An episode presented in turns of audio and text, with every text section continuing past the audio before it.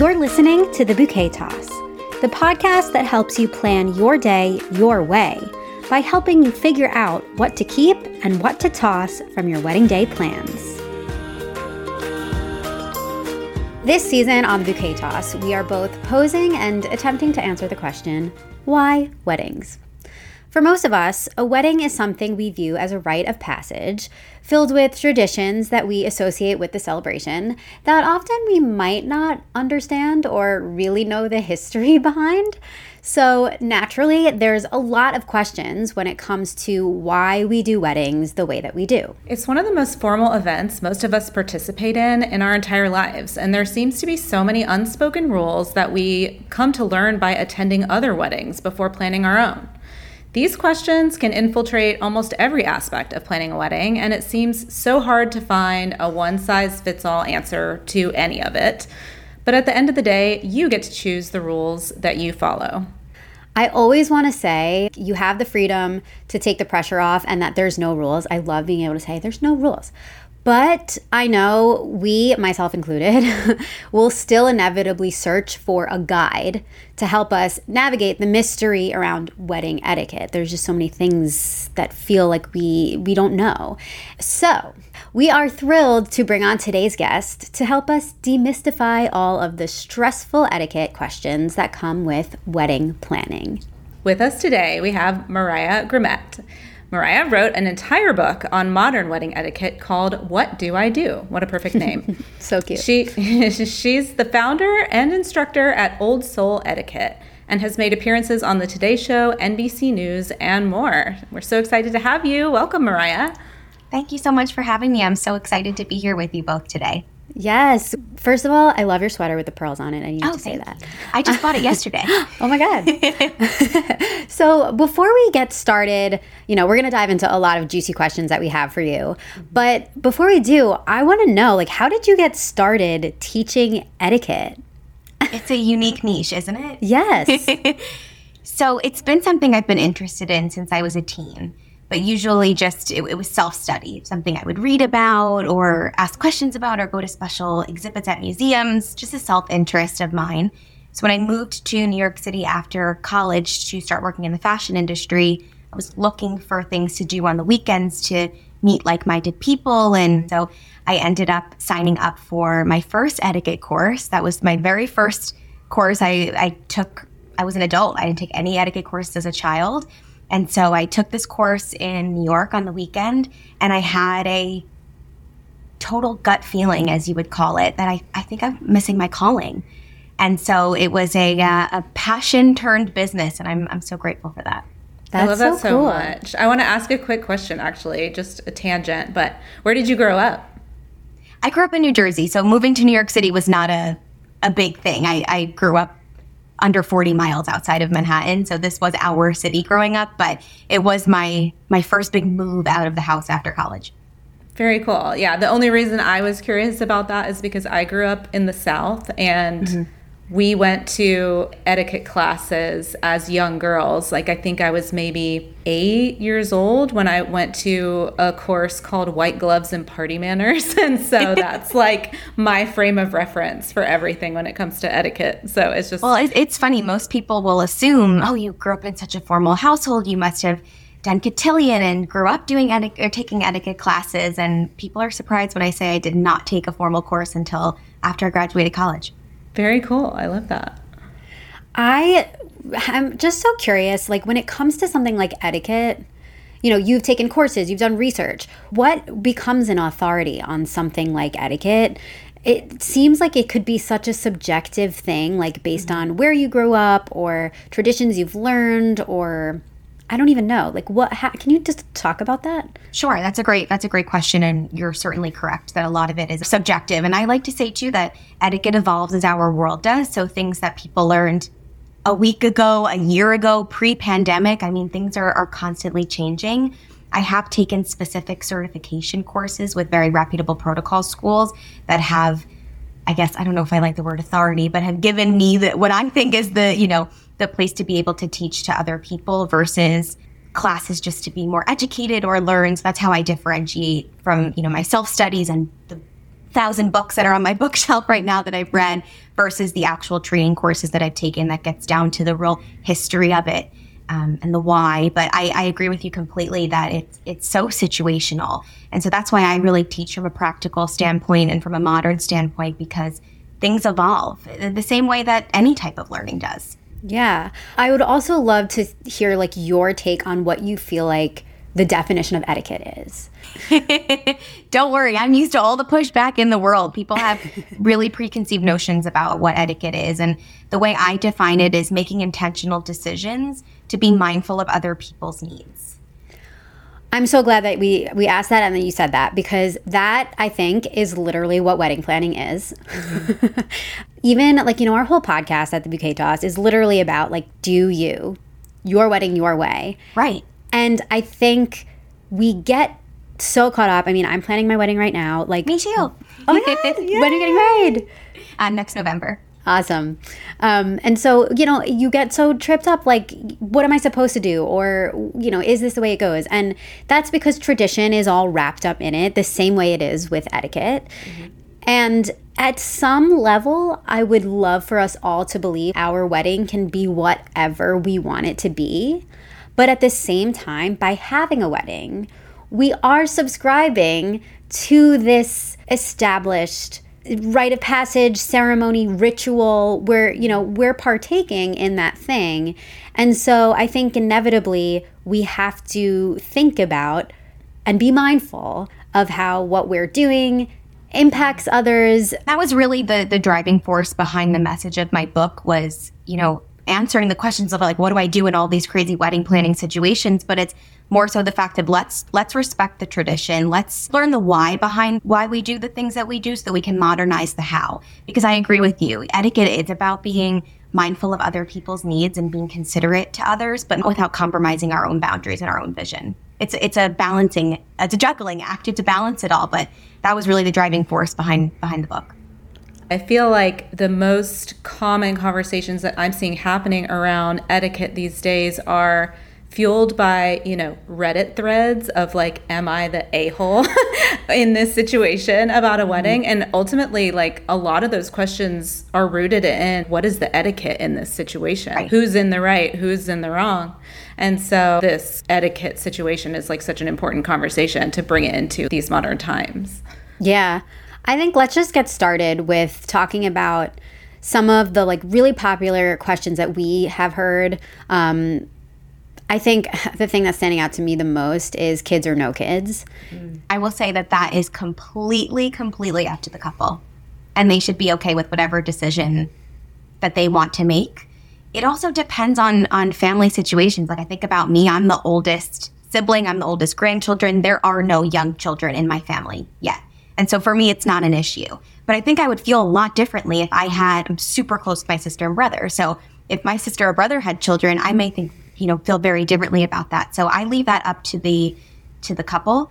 Uh, but I would just say if you are having a child free wedding, to just make sure you're communicating that politely, either through your wedding website or an extra information card in your invitation, or perhaps just making sure that your envelopes are addressed properly yes, it is completely up to the couple. And the etiquette part of it is not whether or not you're having the kids there. The etiquette part is how you're communicating, whatever it is that you decide. 100%. I will always, always say that so much about proper etiquette and good manners and all that stuff has to do with your delivery and how you communicate these boundaries. Because again, we're not compromising our boundaries to make other people happy. We're making our own decisions, but we're communicating it in a way that's clear and fair and polite. There's also the added layer to you can communicate it as thoroughly and as kindly and as thoughtfully through your wedding website or these various other ways. But what if those guests come to you asking about it anyway? Like, oh, I saw this is on your website, but what about me? How do you advise couples to handle those conversations and those situations with tact and kindness and respect and like boundaries? And maybe this is a question that's crossing more into like therapy than than etiquette, but I always call myself a completely untrained, unlicensed therapist, but that's, that's Perfect. okay. Perfect. Go for it. it com- it comes with the territory, it comes with the discussion. So anytime I use, and this is not my term that I coined, but the the sandwich effect, when you either deliver difficult news or respond or tackle a difficult situation, you sandwich the negative part between two positives. So when someone comes to you and says, and this can be any pushback you get about anything regarding the wedding, but we'll use children as we're speaking about this. If someone comes to you and says, you know, I know you said no children, but you know, you're so close to my kids. They'd love to be there, blah, blah, blah. You start with a positive and you say, oh my gosh, you know how much your children mean to me. I wish we could have everyone there. Then you deliver the difficult news. Unfortunately, we just don't have the room, whatever it, however you want to communicate it. And then you end it with another positive you know, thankfully, we're going to have so many other things to celebrate coming up that we can include the children. Maybe we can even do something after the wedding so they can look at the pictures and feel like they were a part of it. Whatever you want to do, but you're sandwiching that no between two positive things so it, it relieves the sting a little bit. Perfect. Love that. Yeah, I mean, that's directly related to the next one that we hear a lot, which is do you have to invite your parents' friends? Mm. Which I think it's the same it, no matter what, it's all going to be, I think you're going to say it's all pretty much up to the couple. Um, but it's how the information is delivered that really matters. You know, we get into the dicey territory sometimes with this of like, well, who's paying for them? Mm-hmm. And that's what I was going to say. I think something that's helpful for every couple to think about when there are people that are maybe being like asked by other family members to be added to the list. You have to, I think, decide for yourself kind of upfront is this going to be a situation where I know and like intimately have had conversations with every single person at my wedding. Jess brought up a great one on one of our recent episodes. Like, would you take that person out to dinner? Mm. And pay the bill. And if not, and pay the bill. and if not, because that's what you're doing at your wedding, maybe they don't make it. But that's so nuanced because at the same time, your wedding is not just you and your partner. It's also for your families. This is a big, huge change, and this is a way for them to acknowledge that milestone and also kind of grieve the past and move into the future together. And if having their friends there is something that they really want for their experience of your wedding, then maybe it is important to have them there.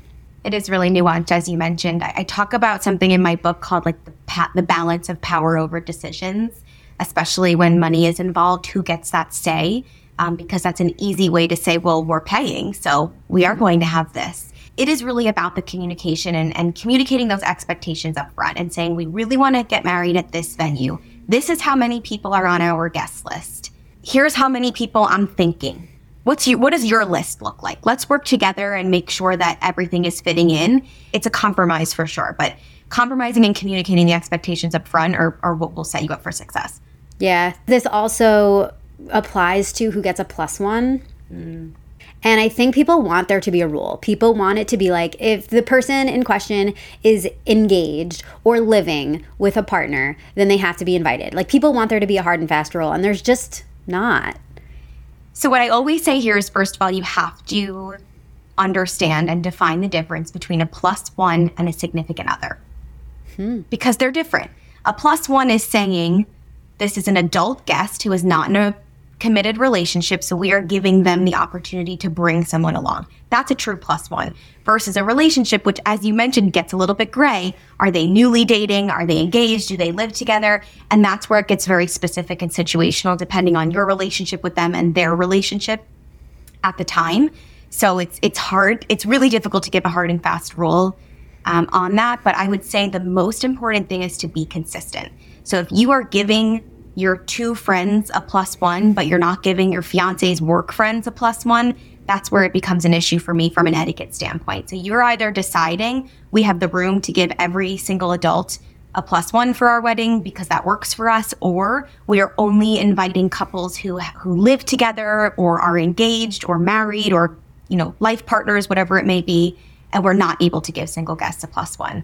So it's I, I, wish I could sit here and say this is the rule, this is what's to follow. It's it's so difficult to do that, and that's why I like to say there's no etiquette rules, there's etiquette guidelines because there's always an exception and always a a special situation for everyone. But I think the most important part or I know the most important part from an etiquette perspective is to be consistent once you make that decision. You want to be mindful of how someone would feel if they're the only one without a a, Right. a plus one, especially if they're within a, a social circle that speaks to each other. Yeah, or if they maybe don't know anybody else. Right. They could be, uh, you know, a friend that you have that you don't have other mutual friends with, and to come somewhere alone where you don't know anyone is hard. And so, yeah, that's that is a great way to look at it. Absolutely.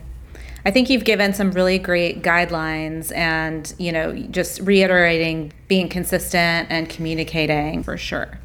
And it sounds so simple, right? Okay, yes, where I am communicating, right? What's that going to do? But when you take a step back and slow down and really be intentional about how you're communicating and when and where, it really makes a difference when you put the effort into to setting that up ahead of time. Is a good place to put some of that stuff like a wedding website. Maybe not with plus one, but like with kids, like kids or no kids. I feel like I often see that on wedding websites where it's like, you know, we have decided that like it just so that it's plain and there to see and everybody can see it kind of thing. You absolutely can. It can be something as, as simple as in the RSVP area, if you're doing that through your website or on the event information. Like, we love children, but we have chosen to have a child free event, something as simple as that. Or oftentimes I see an extra card along with the invitation bundle that's just maybe accommodations and information, and it may just be a, a bullet point there too.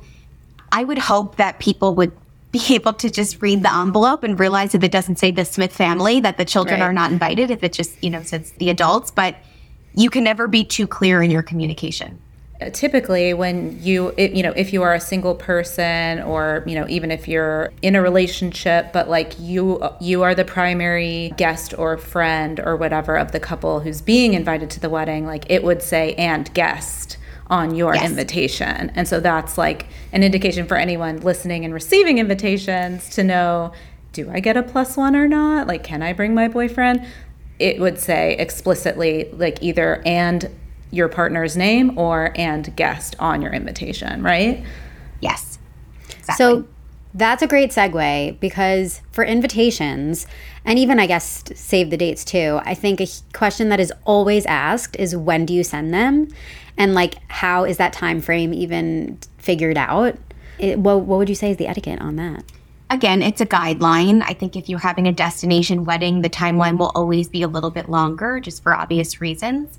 Um, but for a, a save the date, anywhere between, I know it's a, a broad range, but anywhere between six and 10 months, six and eight months is a, is a great way to do it. Up to a year in advance, I see a, a lot more nowadays, especially with destination weddings. And then an invitation can be anywhere from two to three months prior to the date. And is that just because that is what is most helpful for someone receiving it in terms of like them figuring out their timeline? Yes, it, it's it's for people. I know this sounds sounds redundant. It's for people obviously to save the date right ahead of time. We're so over committed these days in our lives, so it's it's obviously for that reason. But it's also for the planning reason for the couple as they are navigating working with vendors and venues and having to gauge numbers and tables and you know all the way down to the detail of making sure the, the florist knows how many tables that are going to be you don't have the exact number but it is it's for a, a planning perspective on both ends I'm in like a bunch of bride Facebook groups, and like that's the thing everyone's always asking. There's like a million threads, and it's always the same thing people recommend around two to three months. But it just seems like something everybody is so unclear about. And I mean, maybe it's just the anticipation, like you want to know who's coming Right. and you kind of want to send it earlier. But there's no again there's no rule that says you can't send it earlier it's not completely necessary if you've already sent the save the date and i think also with so many people using wedding websites which not everyone does you don't have to of course but with wedding websites being so common it's like all the information is there from the beginning right. so i think there's less of a less or people feel less pressure to get the physical invitations out sooner Yeah. And it's another example of the more communication you have with your guests, the better off you're going to be. It's so true. And it is really too, again, how things evolve. Like etiquette books 15 years ago were not talking about wedding websites. No, that's right? a whole, you know, that's a whole new way that we That communicate was our plans. It changes invitations. Post's repertoire, right? Right. It changes, it really changes invitations. It changes the way we communicate about accommodations, about RSVPs. It, it changes everything, really. Mm-hmm. Do you have an example of like what a time frame, maybe like 50 years ago, how it was different, or you don't have to? It's just like a bonus if you do. You know, I think that first of all, the the bells and whistles were not as common, right? All of the welcome parties and the transportation and all of these things that didn't have to be communicated to guests because they didn't exist. So it was this is the wedding, here's the invitation, you can come or you can't come, here's the RSVP card, all of those things. Um, you know, back in the day, registries obviously were not done online. so you had to figure out where someone was registered and go to the physical store to, to purchase something. And so it's definitely it's definitely changed and, and social Yeah. media and technology has has certainly moved quickly. So we have to to move with it. yeah, and also people were marrying people that lived near them, and mm-hmm. families lived more close together. You know, now again with technology and everything, like we're much more spread out. People are meeting people that live much further away and good then point. marrying them, and so there's just a million other. uh, You know, things to consider when actually getting everybody to the same place. definitely. One point you just brought up, Mariah, was about registries. And this wasn't a question we originally had on our list, but I'm curious to know because I feel like questions we get a lot or see a lot are about what is the appropriate amount to spend on a wedding gift and how that might differ depending on if you're just a guest or if you're a member of the wedding party. Do you have any advice surrounding that? Yes, I, I don't like to give numbers because I think it's so specific. It's geographical. It depends on relationship. So I don't like to give a range because I number one, you can't give more than you can. That's first and foremost. Um, and you can't go with the old time saying uh, cover your plate because plates are way more expensive nowadays. So it's and people are choosing to have different wedding styles. So it's it's again not easy to to pick a hard and fast rule.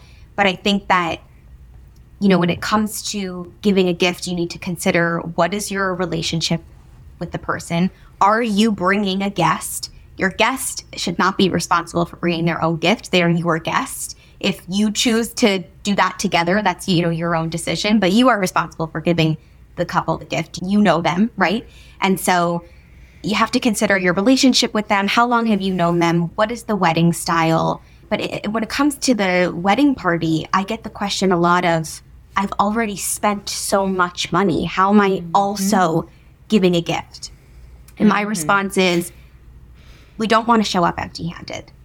So you want to bring a little something. You, maybe you do a group gift with the wedding party.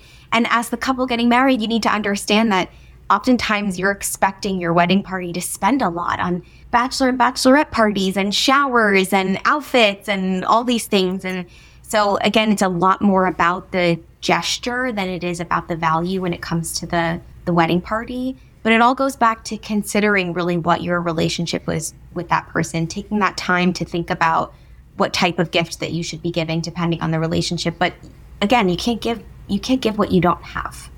Right? And it's just it's so nuanced now. It's so nuanced. It used to be, you know, look up the menu, cover your plate, there's the gift, but it, it doesn't work that way anymore. It's so true. It's so nuanced and it's so, I feel like, emotionally fraught for couples too, especially, you know, if you're traveling to attend the wedding and you're already forking out, you know, hundreds of dollars on flights and hotel and everything else, it really adds up. And It really does. yeah. So, but I do think that those are really great guidelines to to keep in mind when considering how much to give. And really to remember that it's about the gesture. Yeah, absolutely. Another question that I see all the time in these Facebook groups is somebody didn't give us a gift or like we can't seem to mm-hmm. find a card or you know something from this person that we really thought would give us one. Do I still send them a thank you card and what do I say? Is always the question. That's that's a good one. I would say yes, send them a thank you card. I always will recommend noting the specific gift in the thank you card. So writing out what the gift that they gave you or the, the monetary gift, whatever it may be. But I would rather you just write a simple thank you for sharing our, our special day with us so that in case they did give you a gift and it was misplaced, you're kind of covering all of your bases.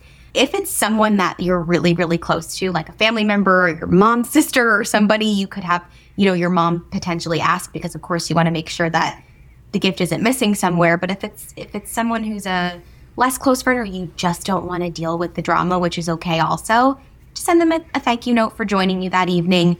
And if they didn't send you a gift, you took the high road and sent them a thank you note. Absolutely. In some parts of the South, that could be seen as passive aggressive. right.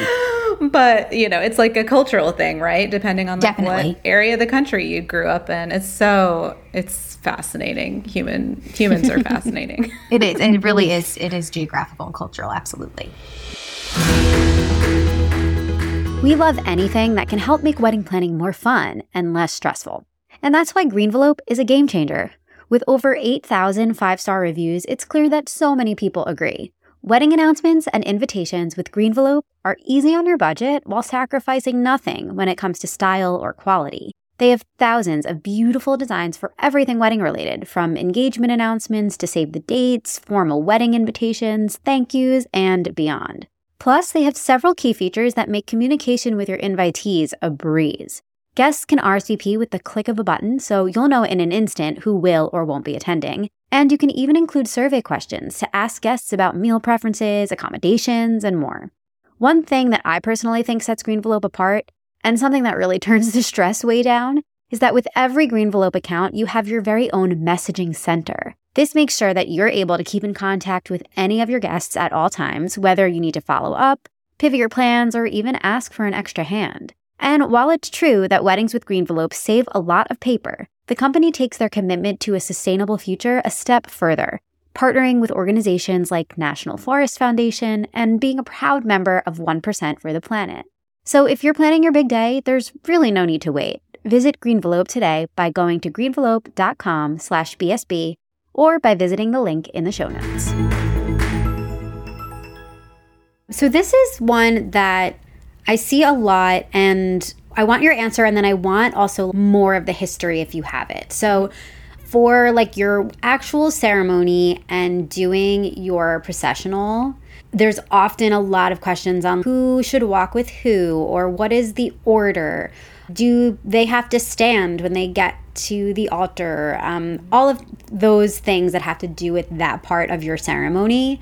What are the guidelines there and, and like how did they even come to be?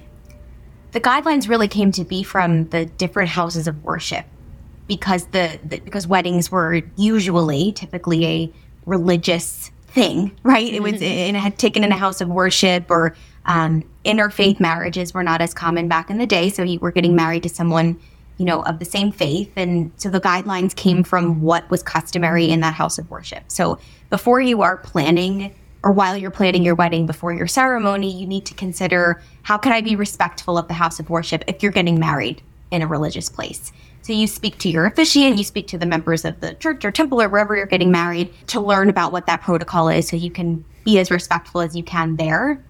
If you are not getting married in a house of worship, there are no rules. it's it's fair game, right? And so it really depends on on your preference of do you want extended family to walk down the aisle? Maybe you just want you and your partner to be walking down the aisle. You may not be having a wedding party. You may have a wedding party, but you don't want them to stand up with you. And so in, in that case, it, it really depends on the couple's preference. But first and foremost, you want to make sure you're respecting the the way they do things in the place that you're getting married.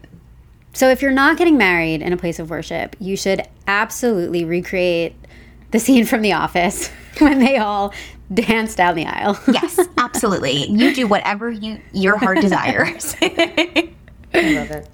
So that was a lot of questions that we typically get and that we see. I would love to turn this to you and ask you for some of the most popular questions you hear and how to deal with them.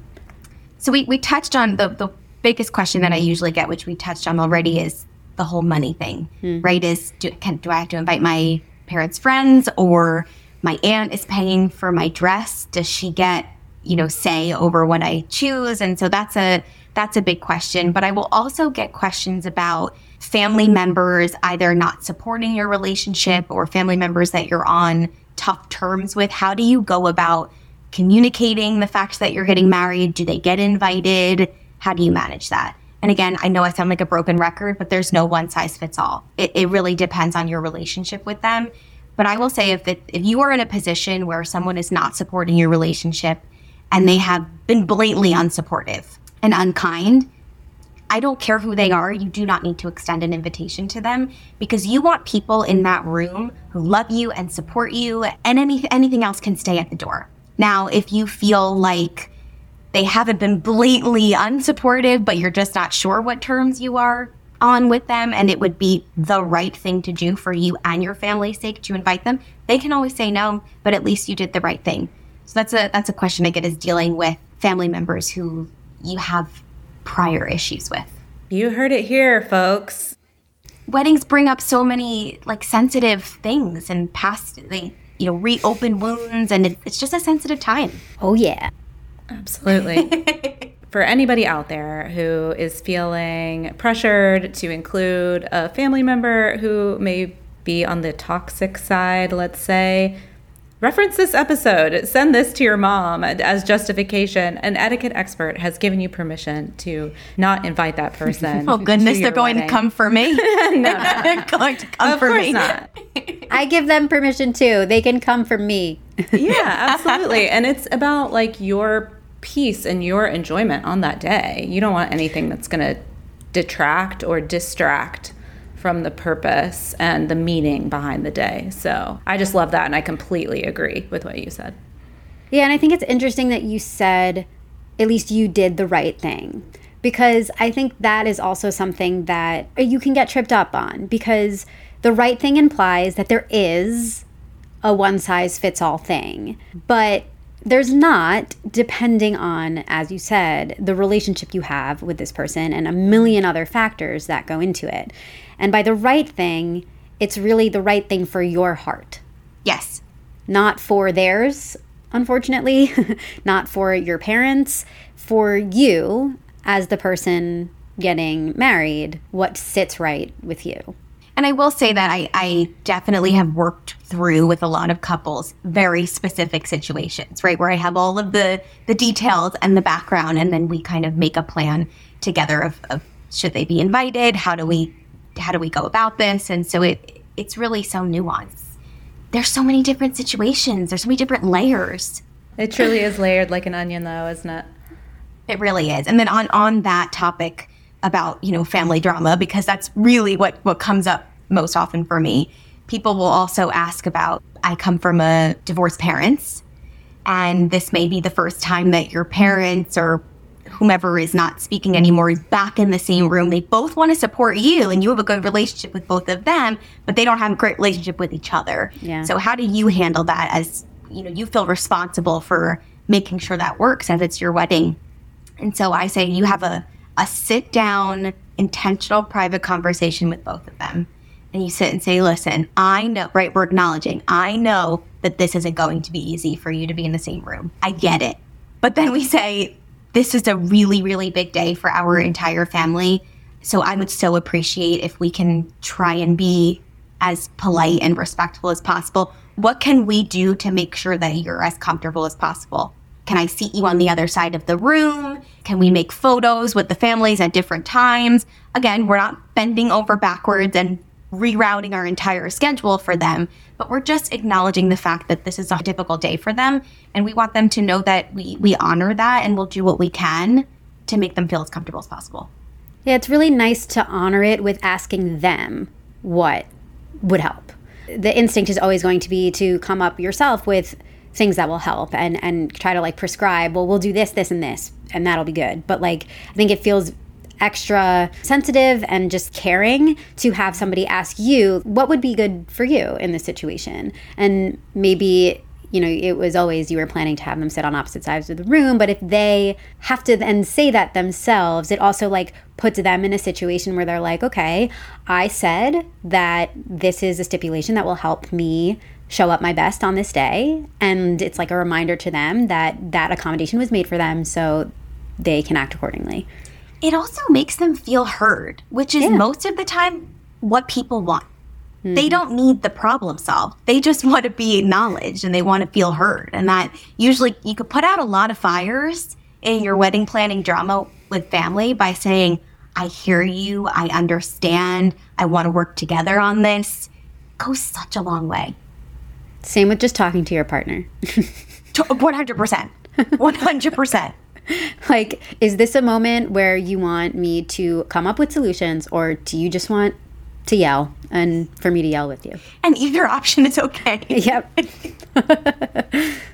so, okay. I think another one that you probably get all the time is the etiquette of timing for sending thank yous after a wedding has happened. I also see this a lot too. I think it's another situation where people are afraid that they'll be judged for like, you know, having bad manners or something like that, depending on when that happens. But it is also like kind of a big task to get all of that out if you have a big wedding. Yeah. What are the guidelines you suggest around that? First and foremost, you have to send them. I yes. get flooded, flooded with messages on Instagram about people saying, I was a guest at a wedding. I gave a very generous gift. I gave a shower gift. I gave an engagement gift. I never got one thank you note. And I'm appalled. I mean, I, I know I keep talking about I'm so modern, I'm so modern, but those are that's one of the traditions that I will always stand by. You have to write, especially with weddings, you have to write a thank you note. You must. So that's number one. And I will always say it's never too late. Life comes up, things happen. Um, so it's it's never too late to send one. You don't have to make the whole focus of the thank you note that you. So sorry, I'm so late. Just send it. It will be appreciated no matter when it comes. But if we're trying to follow a certain guideline, you know, normally with thank you notes, I try and have a within a week turnaround, but that's not feasible for for weddings again because you are potentially writing hundreds. And so I would say anywhere between two and six weeks, depending on when you're taking your honeymoon. You may be traveling for a while after your wedding use that as a benchmark, but take a deep breath and know that you're not being, you know, held to that. But as long as they get done, take turns, you know, split them with your partner, make an event out of it, right? I always say like put music on, pour a cup of coffee, like make it nice and and and make it a thing that you'll look forward to because I know it's something that a lot of couples are dreading, especially after they've just spent who knows how long planning a wedding and they just want to be done at that point. But you have to be you have to acknowledge that that people spent their money and spent their time to celebrate you. They deserve a handwritten thank you. Yeah, it's so funny because it's just it, again, it's like the product of the times, but like now people getting married are people that maybe wrote letters like in camp when they went to sleepaway camp or something, right? but like since then, they've been texting and nobody, you know, is used to that. Right. And I think the wedding is kind of the thing, like if, you know, if you do kind of the very normative stuff that happens after a wedding, where, you know, you maybe start a family or anything like that, the wedding is the first thing where you have to start writing thank yous. And then it just kind of like doesn't end. You constantly have your kids' birthday parties right. or you know, all these things. And then you are sending them all the time. But really, like up until the wedding, maybe you had like, I don't know, like a graduation party or something, but often it's really like the first thing and certainly you and your partner like together sending right. these things. And so it's a really good thing that a lot of invitation suites include a design for thank yous. So like up front when you're doing that you have to kind of think about it and have that be a part of it. So then you at least like you have them and you're like all right th- this has to happen well, you bring up a really good point too, because another question that I get asked a lot that, that that just made me think of is if people are sending gifts from your registry ahead of time, like between when you send out your save the dates and your wedding, do you have to send a thank you card? And I say yes because you want people to know the gift made it to you. Oh, look at you! You're all prepared. See, you get an A plus. Need to go drop those off. yeah, so perfect. You want you want people to be thanked as soon as they they send you a gift.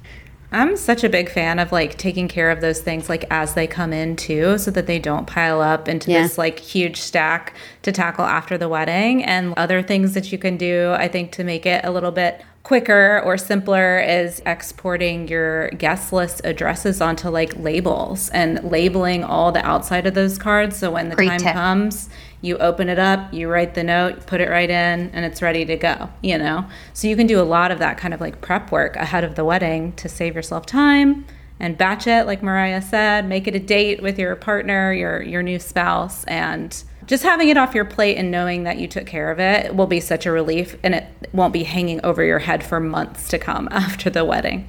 That's Absolutely. a savvy hack. I love that. Also, I have another hack. I have to share this. My sister for Hanukkah, she got me and my fiance this stamp. Oh, I and love so that. it's like, you know, our initials and then our address and it like looks all nice and fancy. I need to get one of those. It is so cool. And and you know what? If you're listening to this and you need to get a gift for somebody getting married, Yes. that is such a great idea. Seriously, shout out to my sister. Such a good idea. And we literally just stamp them. Done. Great gift. And it's it looks beautiful. We'll use I mean we'll use it even beyond the wedding, but like what a what a great gadget and such a thoughtful gift. It really is. So before we go, Mariah, can you share what are your top 3 pieces of advice for couples planning their wedding when it comes to etiquette? The first thing is that I want people to feel empowered and know that being considerate and having boundaries can coexist. So you can still have your vision and have your dream wedding while simultaneously being mindful and respectful of your guests' needs and your family's wants and everything like that. It's a it's a juggling act, but it's possible. The second thing is to be consistent when you're making decisions. So, whether that comes to inviting children, plus ones, accommodations, wedding party details, when you make a decision with your partner, be consistent so that your guests feel valued and so that things are fair. And then the third thing is to make sure that you're communicating all of your expectations up front for your family, but also for your wedding party so that they can prepare accordingly and know what to expect in the coming months so there's no surprises time wise, financially, or, or anything else like that.